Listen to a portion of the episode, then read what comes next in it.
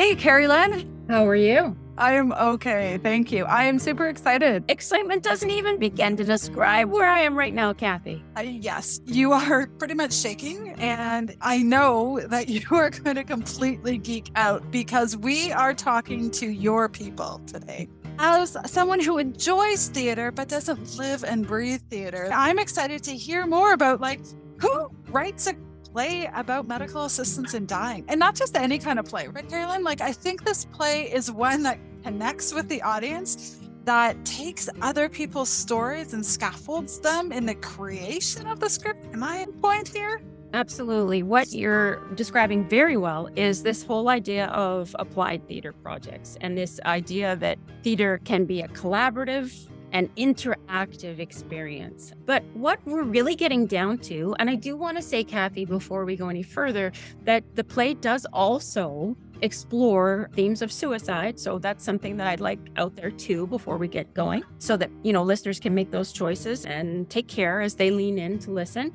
But I think what is really important is this idea that together we can be exploring some pretty heavy topics in a as safe a way as possible. And in, I think, as we'll discover, in almost a, a fun and kind of, you know, imaginative and playful kind of way, which is something that I think a lot of people might not consider when we talk about medical assistance in dying. I think so too. And our guests and the play that they have created, The Two Sided Mirror, are going to be that catalyst for us to really get the conversation going. At the end of our interview today, there'll be a special segment about grieving during the holidays. Sadie is going to talk about what makes the holidays so challenging while grieving and what can you do to make this time of year a little bit easier. So please stay tuned to the end, and for now, let's get the conversation started. I want to welcome both of you, Simon and Catherine. If you wouldn't mind doing a nutshell introduction of yourselves, that would be great, please. So, I am a playwright. I'm based in Guelph, Ontario. I work in kind of two different areas of playwriting. One is the plays that I write myself about subjects that interest me. And the second is community engaged co creations. And this play is primarily uh, a community engaged co creation. So with co-creations, instead of writing about what I want to say, I theatricalize what other groups of people want to have, have said, want to be shown on the stage. We worked with a group of 15 individuals whose lives have been impacted directly by MAID um, and also suicide, and talked about the differences between the two, and then worked on their stories and how they would fit into a play that would be theatrical and also informative for the general public. Fabulous. Thank you. That co creation, I'm going to want to hear more about as we move through our conversation because one of the things that Keri Lynn and I have been involved in is co creating digital stories. Um, I think that co creation piece is uh, magical in some ways and also adds a different layer of complexity to the work, I would imagine. So I look forward to hearing more. Thank you.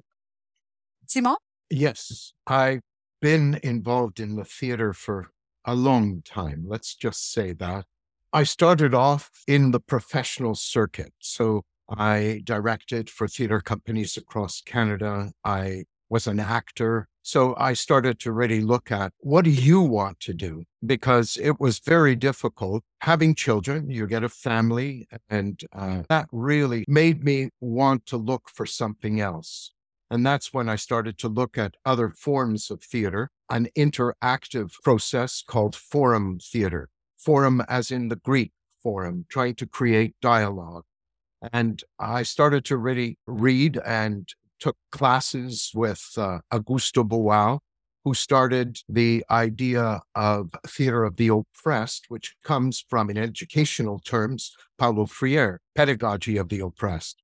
And with that, I started to really look at okay, this working with community. And that's what we really wanted to do with mixed company originally. We started to really look at how can we do this. I've worked over the last 30 years with homeless youth for about 25 years, homeless adults, lo- doing shows for uh, schools on bullying, looking at various aspects that really affect people. Forum theater is a wonderful way of getting the community not just involved, but to come up with actionable items, actionable things that we can do when we look at a situation or a challenge.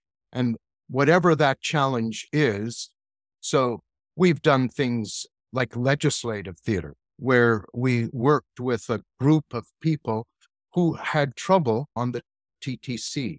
And the TTC came to our show, and we just did a simple forum where a woman was having a trouble on the bus. And what we discovered was an amazing amount of information. First, where they come from. At that time, there were mostly male bus drivers. You don't go to the male and uh, you don't go to the authorities. They might call the police. All of those things that prevent a person would be there, especially a woman. And we were dealing with, uh, in this case, Asian women. So the big white guy would be sitting next to you and you're feeling quite small. So we started to really look at it. And the TTC decided they needed to do something. And they wrote throughout the subway in 128 different languages what to do. But we have really looked at how we can get community involved with theater the way it once was. What I love, Simo, about your introductory comments really is about that piece that makes that difference between theater for theater's sake, and there is absolutely a space for that in an aesthetic and artistic form, but theater for social change. And I think uh, that's why I've long taken on board that idea of applied theater. How what can I do with theater to apply it in these social realms to affect social change, but not as the dramaturge or the practitioner, as the person who delivers the vehicle so that social action happens within the community where it needs to happen according to those community members. So, all of this is just a wonderful introduction. And I think that goes really beautifully into one of our questions. And you've touched on this a little bit, Simone, but perhaps in greater detail using a two sided mirror as a specific example. Why applied theater? Why forum theater to tell this particular story and not a scripted, directed play in, say, quote unquote, the traditional sense? The idea of listening and what a good forum theater playwright does is listen to the community. What are these challenges? How can we look at these challenges and see ways in which we can come up with possible alternatives, possible solutions, so that there's never any suggestion that this is right, this is wrong. And that whole process of right and wrong is taken out.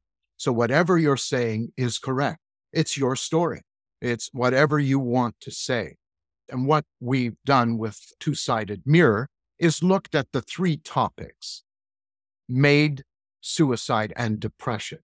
And with that, we were looking as to how we can get people to recognize when someone is going through the depression that might lead to suicide and looking at the various things that happen. Uh, you start to drink, you're down, your whole body is, is going in that way. And we layered it with the daughter of the person that's going through the depression and thinking of suicide is dying of cancer. And that's where the MAID comes in. When some family member comes up and says, I'm thinking of this, what happens to the family? How can we deal with this in uh, an effective way rather than that emotional, which has to happen, the emotional outburst? You can't do this. You can't abandon me. You, you can't. And okay, let's take that and see what happens. So audience members can choose where they want to look at and how they might come up with options that we never thought of. And you know, one of the reasons that we really wanted to deal and uh, to work with people who were impacted, particularly older adults who were impacted, is because they have a range of experience, as with the example that Simon gave, that no one playwright is ever going to think about, right? So they have a range of experience. And when they share their experiences, everyone in the group learns more, right? And that kind of ups the discourse to another level with, within the group to enable people to think about and, and give ideas for making a really impactful play because everyone comes from a different experience. And and one of the things that mixed company theater, one of the terms they use is having a, a universal story. So it's not just picking one person out of 15 people's stories and sharing it. It's taking elements from different people's stories. And that's part of the reason that when we present these community engaged stories, there's always impact in the audience because there's such a range of experiences that are portrayed, uh, even if they're in a small amount. And it's presented to an audience in a non threatening way. So it's not like me sitting down and saying to somebody, Are you feeling depressed? Right? Audience members can then say, You know, Jim, when he did this, it was clear he was depressed and his family didn't react to it. And, and this is what they could have done differently. So it's, it's what mixed company theater calls rehearsing for reality. Right? By seeing it on stage in a non threatening way, then audience members are our hope. And the feedback we've gotten is that this has been successful, giving people ideas for how they can address the problems of suicide, MAID, depression, right? And the feelings that families are having over them, how they can address them in their own lives. That I love that idea of rehearsing for reality. And I think it speaks a little bit to some of the research that Carrie Lennon and I have been doing in, in terms of people wanting to share information and connect in different ways. And so, how do you engage community around a topic like MAID? Did somebody come to your group and suggest this? What was it that sort of initiated the desire to put together a play around MAID? Well, I proposed this idea to Simon because I guess of my history of working with older adults. So in 2014, I first worked with older adults on uh, co creating a play about the reality of their lives. And after I did this, I was invited by the Suicide Awareness Council of Wellington Dufferin to do a, a play about older adults and suicide. And for the first project, which was called Our Voices, we'd had a very wide open process where people just talked. And it became clear pretty quickly that people were not going to want to talk about their personal experience with suicide, either their own suicide attempt or a close family member or friend. So that's when I came up with the idea of meeting individually with people to write down their story. So I would write them as a first person narrative as they told them to me. And then I met with the whole group and gave everyone a duotang of all the stories, which were anonymous. So everybody in the room knew that one of these stories had been created by somebody in the room. And this gave a whole level of comfort to people. So we did the play and it toured for three years, I think. Um, but all that time in the back of my mind was something that came up at talkbacks, which were, well, you know, he's old, right? This protagonist, he's old. And if he wants to die by suicide, I don't know why he shouldn't have that choice. And to me, that was kind of shocking. But then I thought back to before I had started working on the issue of suicide. And I thought, you know, I would have been confused about that too a few years ago. So I really wanted to do a play that outlined the difference between MAID and suicide and, you know, the depression that leads to suicide. So I had worked with Mixed Company before and made the proposal to Simon to start work on a play like that. That's wonderful. And I think we hear a lot in our work about some of the overlapping understanding of suicide and medical assistance in dying.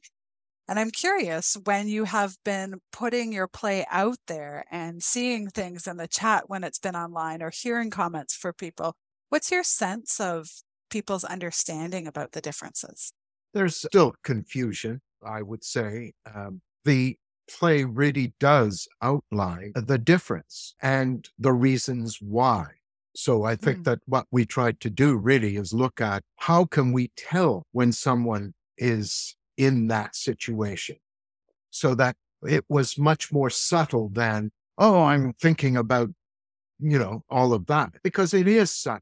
People don't go around saying that, but they'll say other things that might give you a clue. And I think for us, it was really important that audience members start to see the difference Sometimes you see it, sometimes you really are in your own world as we are, and you don't.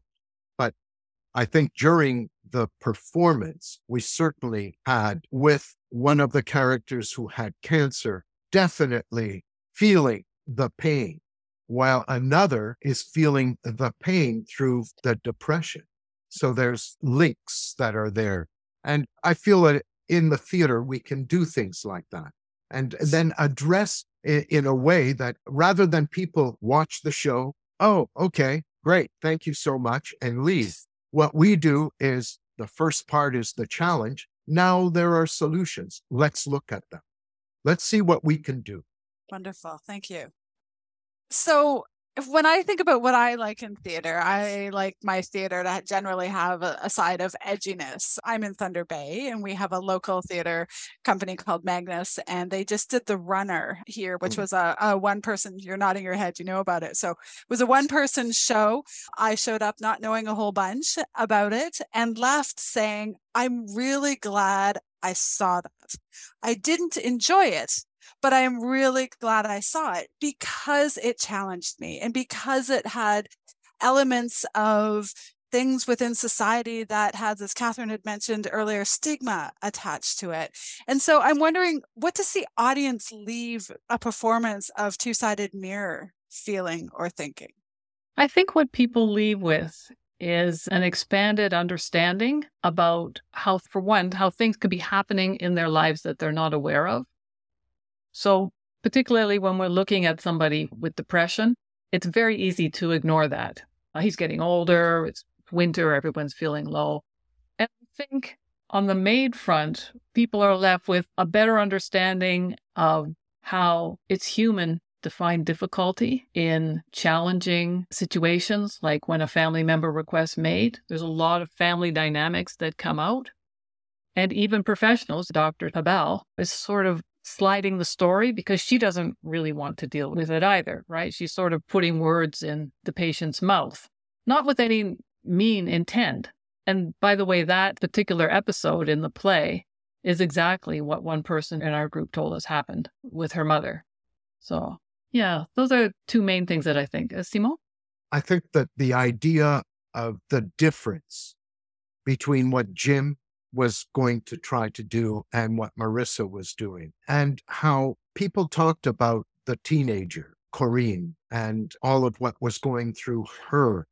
And there were some that could really get a sense that possibly Corinne could talk to the grandfather. We're looking at all these bystanders that could possibly do something.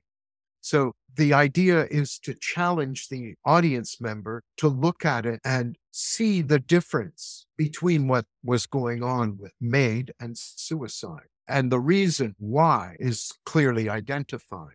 Uh, the beautiful scene that I guess you've read between Marissa and Corinne, when Corinne finally accepts what, what's going on. And because she sees her mother in pain, she sees what is going on.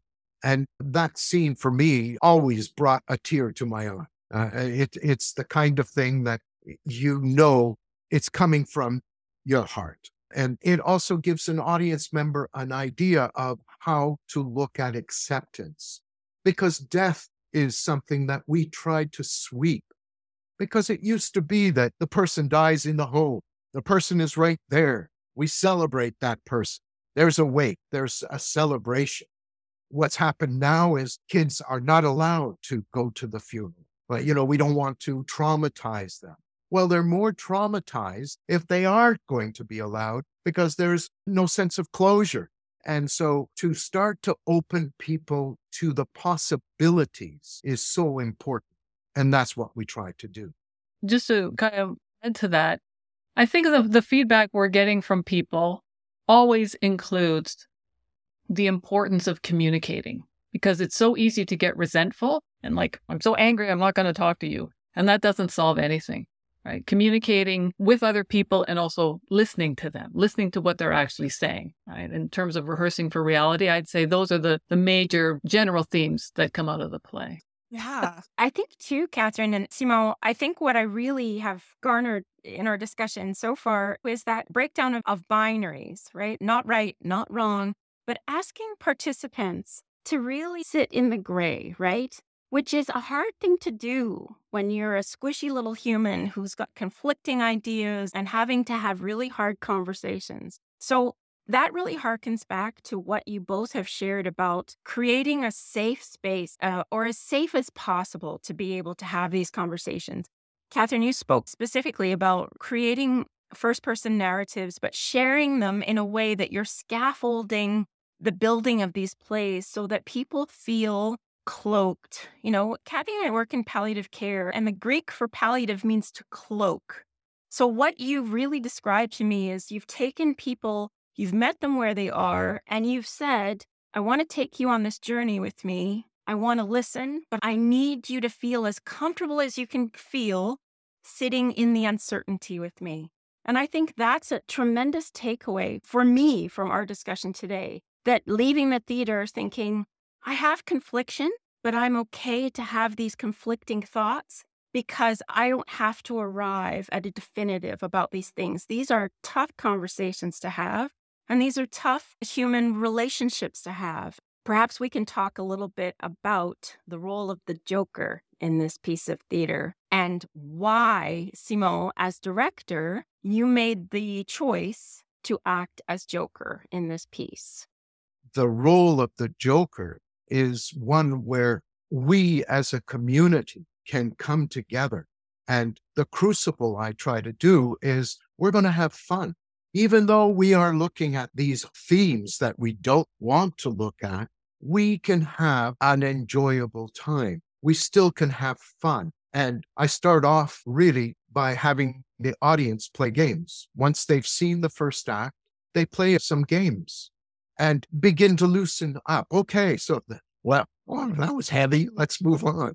And then we sort of start that.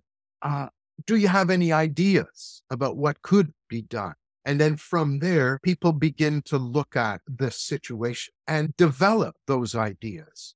My objective is to make sure that I have response from everyone in the audience. And it's amazing that people, when they start to feel that aspect of, no, no, I'm not going to get up. No, no, uh, no. Uh, what I do is I train the actors. Okay, you don't have to come. You stay where you are. What would you say?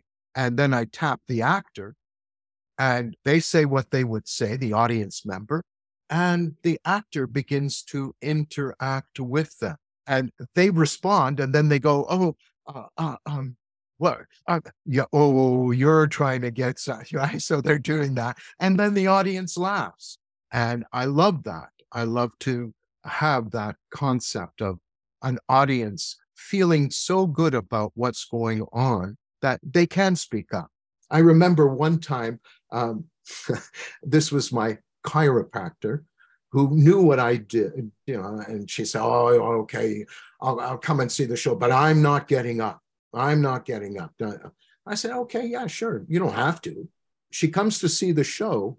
She's the first person to say something. And then I said, Well, come on up and show us and she's halfway there and she goes uh, oh well oh i said i wouldn't i wouldn't oh my god uh, because you get caught up in what's going on and that's the beauty of what it is that we're doing and you're very good simo at breaking down the wall with the audience and making them feel comfortable even on difficult subjects and that's what this very much sounds like. And uh, Simon, when you were talking earlier about how, you know, we've kind of isolated ourselves from dying and death, let alone medical assistance in dying. And Carolyn and I, in our work, we talk a lot about death literacy. And part of the goals of death literacy is not just to normalize the fact that 100% of us are going to die, but it's also to be able to extend that and socialize that. So it becomes expected and anticipated in all facets of our world. And obviously, you're doing this so successfully with a two sided mirror. And so I'm interested in, from your own perspectives, then, as people who have been very much immersed in this phenomenal process, have you learned anything new about medical assistance in dying? Anything about MAID that you perhaps see differently, see from a different side of the mirror now? I did a lot of reading, and that always sort of opens you up. There was one book called Bittersweet. And what it did for me was look at that 100%. We're all going to die. Looking as to those sweet moments, even when we are in the throes, we are so human that we have this scene where acceptance is there, the sweet and the bitter. I really played with that throughout when I was directing the show because I really wanted to look at how we as a society look at death and how sometimes we can get a little disconcerted with what's going on. You never want to think about your own death, but the the whole project made me think about what it is and also about your own parents. You know, my father had Alzheimer's, and with Alzheimer's came that long term care and he wanted to go. Uh, he caused himself to get pneumonia. My mother had a stroke, paralyzed. And when you're paralyzed, you, you're in the long term. Uh, and it was uh, a nightmare. They placed my mother somewhere 30 kilometers away from her family. And you're going, what the frig? So all these things started to creep up and think through that was my experience in terms of it. Yeah, for me with MAID, for sure, by doing this project, I had a much better understanding of the complexities of it. And that it was, as with Simon, my personal experience, along with the experience of working with the co creators on the play. Um, when my aunt became ill last year, she was able to get MAID. And that's when, for me, I realized how what I always thought of as a blessing came with a really huge and heavy, heavy, heavy burden on your heart. And that led to to writing that monologue that Corinne has to her mother, right, where she says, I feel like my heart's being ripped out. There's no easy solution here. So I, I would say I learned about the, the complexities uh, around MAID personally, because if you stand back far enough, it's like, yes, it's a good idea, right? But when your heart is involved, it becomes very challenging. And I think MAID is still really new in Canada, and we're all working out our relationship with MAID. And it's only by going through these various experiences that we're going to learn about ourselves and what we're capable of living with and, and dying with.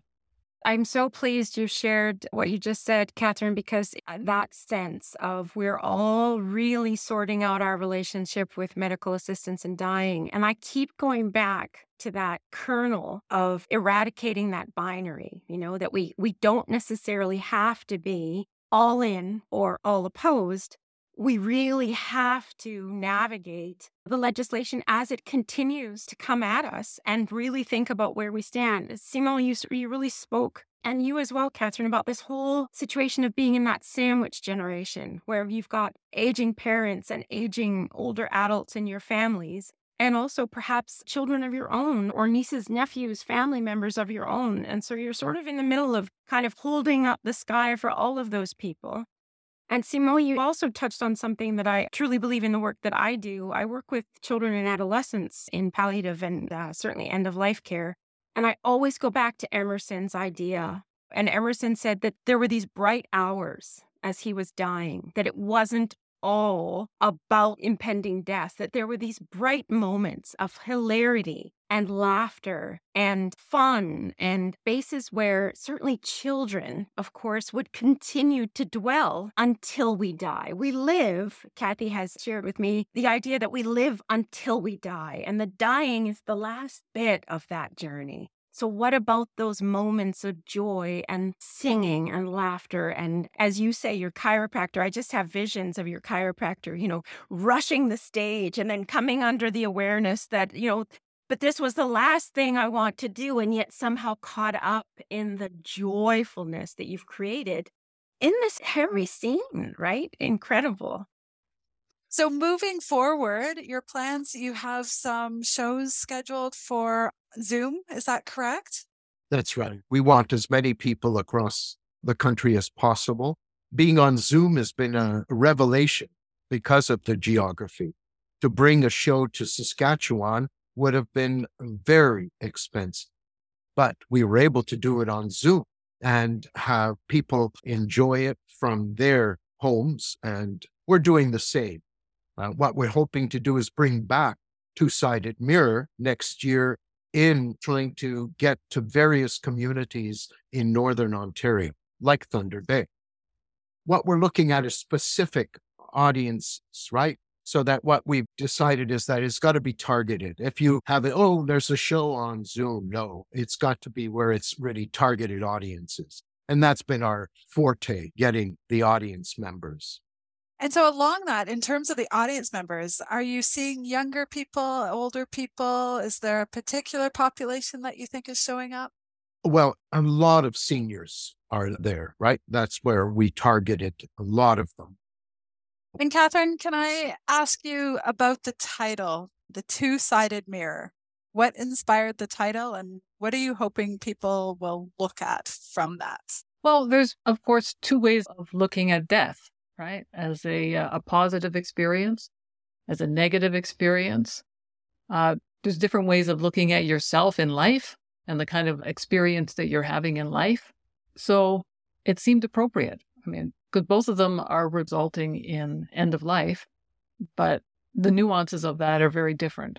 I, I love that piece around the two sidedness of the work or life or important moments in life. And I know for me, as someone who educates the future healthcare providers of tomorrow, I am also someone who has had cancer and I'm a frequent flyer within our healthcare system.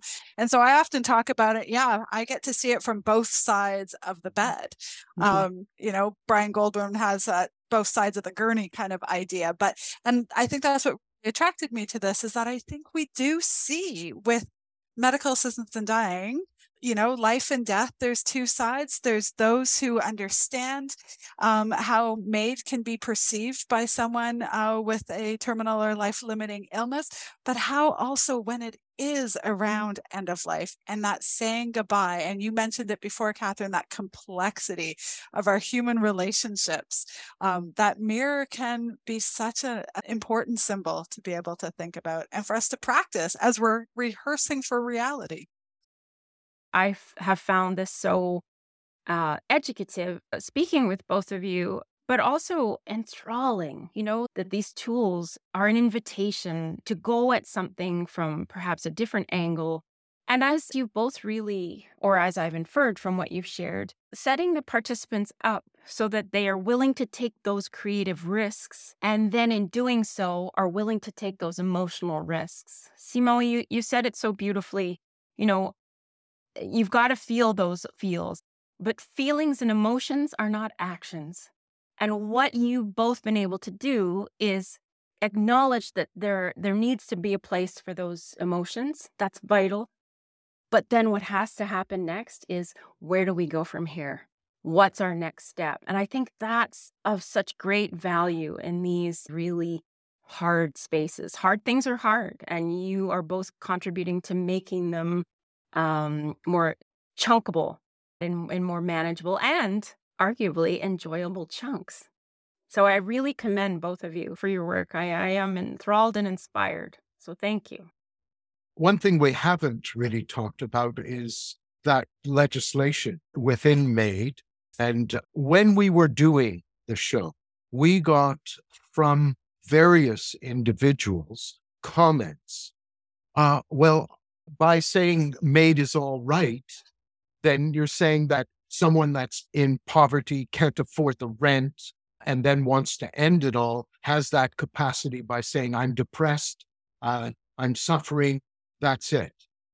Um, that's where I think the next steps are really to look at what we can do in addressing those aspects. Because as we have stated, MAID is really important when the person is going to die. Then there's the others where uh, I'm, I've been depressed for five years. I uh, and where And how can we make that decision? And that's why I guess there's this whole debate now because they were supposed to give us what the new law was, but now they're saying, no, uh, we need more time. Yes, take all the time you need to figure this out. Yeah, MAID is already so complicated that adding in um, a whole mental illness aspect to it, right? It just it seems to me would blur it even more. I think that's so important because really what I've understood, of course, is that, I mean, we're looking at systemic issues and it takes a village. And so we as a village, I think, need to be really exploring how we feel about a lot of these issues because um, I think you're quite right in terms of mental wellness, but also home insecurity or not being able to have access to things. Uh, Kathy and I often refer to this in our own work as not really having true choice uh, because we're not afforded systemically the things that we need to. And when I say we, I'm speaking of the collective, we would need to live uh, a fruitful and healthy life. So I think that's it. These are systemic changes that need to take place. These are legislative changes that need to take place. You have a voice, but it's not being heard. And let's perhaps explore how those voices and ideas and concepts could be heard at a level where change will be affected, but not just change by the privileged. And this is, of course, so important is that we're talking about people who are already disenfranchised, having legislation made for on their behalf that further, of course, disenfranchises them. And again, these are all my opinions, but I think that's what is so valuable too about what you shared, Simon, about next steps. You know, if the TTC will sit back or lean in and listen to its patrons, then, you know, again, manageable chunks by people who are directly affected, um, we're hopefully going to see some change. So that leads me to ask what do you hope will happen as a result of this community engagement with this beautiful play that has been co constructed? Thinking about when people leave the performance, what do you hope will happen? And what do you hope we can learn from this moving forward? Well, for me, I hope that people will open their minds and their hearts a bit more to, to MAID and the issues surrounding it and try and think outside of what may be their own experience, which could be very limited to the experience that's being portrayed in the play that's based on other people's lives.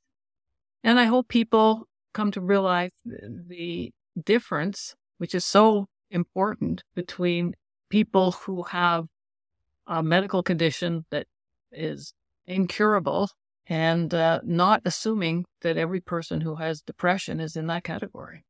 I totally agree. I think that uh, I certainly want an audience to look at the situation, see the complexities, and begin to formulate where they stand. What what is it that I feel about this situation?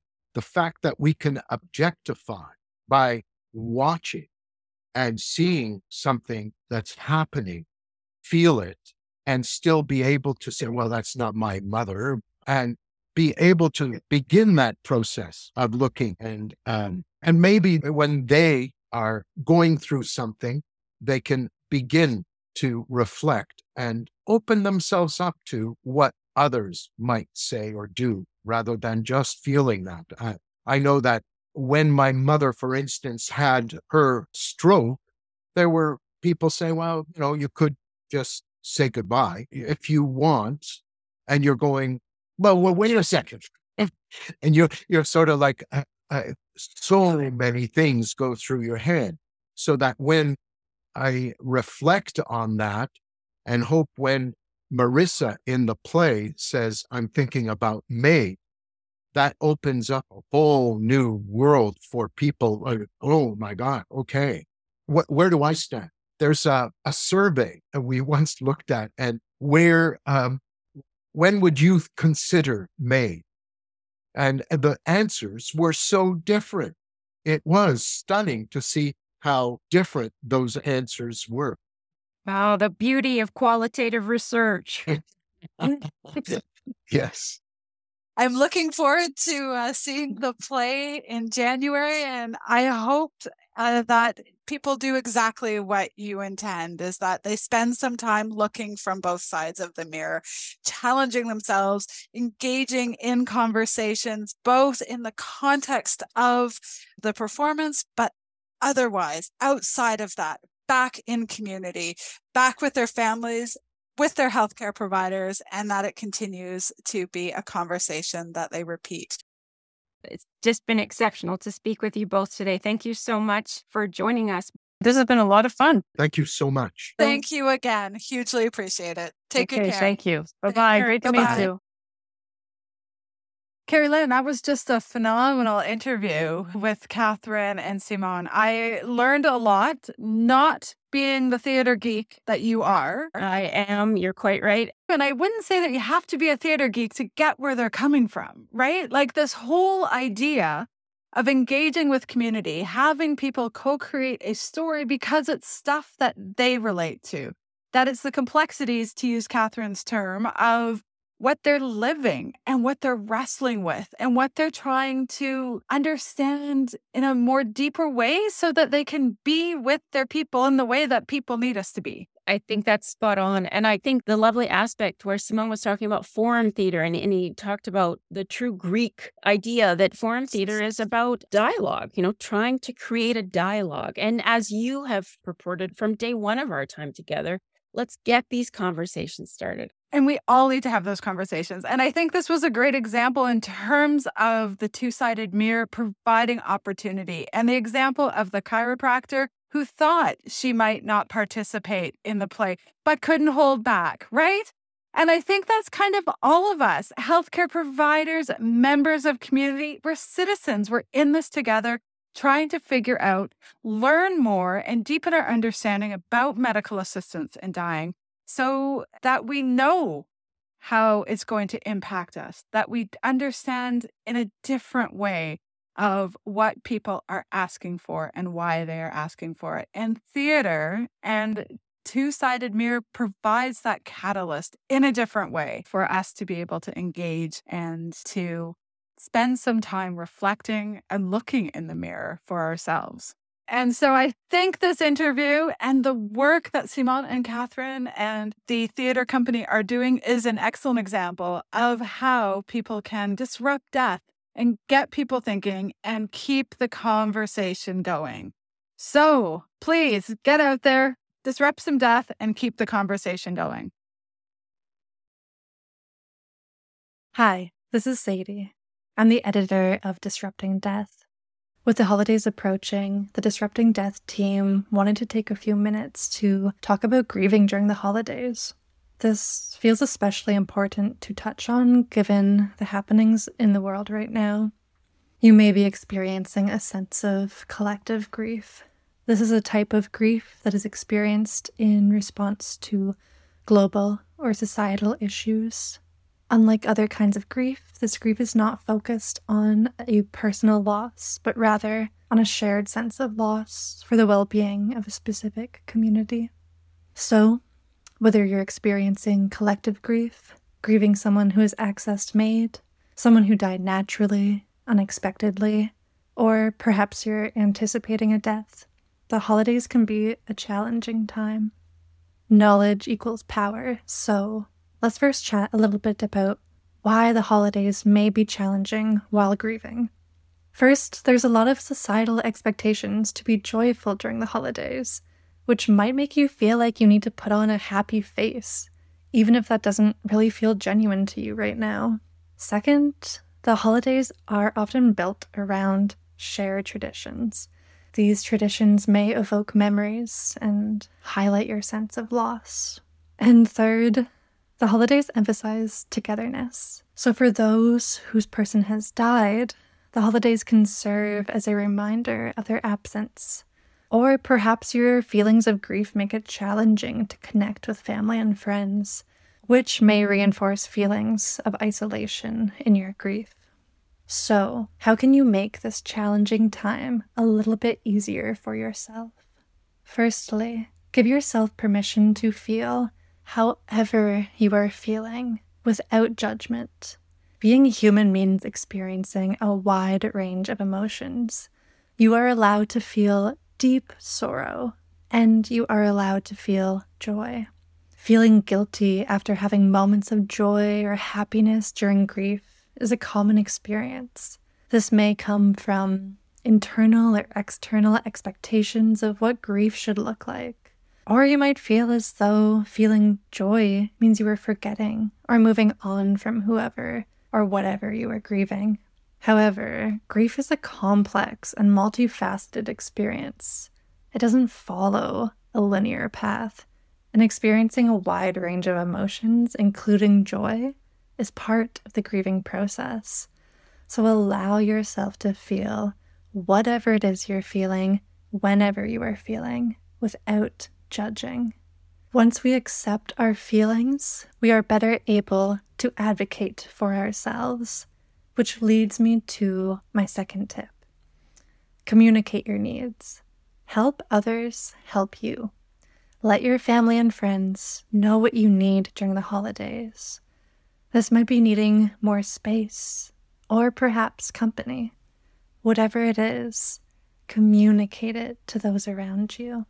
You may also find it helpful to set realistic expectations. Grieving can be emotionally and physically draining, so set realistic expectations of yourself. Don't feel pressured to show up during the holidays as you always have. It is okay if you aren't able to make your famous beef brisket this year. Allow yourself to take a step back and do what feels manageable for you. You may also find it helpful to find meaningful ways to honor whomever or whatever you are grieving. This could involve something like lighting a candle, doing an activity that your person enjoyed, or having intentional conversations where you share memories about the person who's died. And finally, and perhaps most importantly, be kind to yourself. Grieving is a personal process that takes time. Allow yourself to grieve in your own way at your own pace. Remember that everyone's grieving process is unique, so try not to compare yourself to others. Instead, do what feels right for you. Thank you so much for listening. Till next time.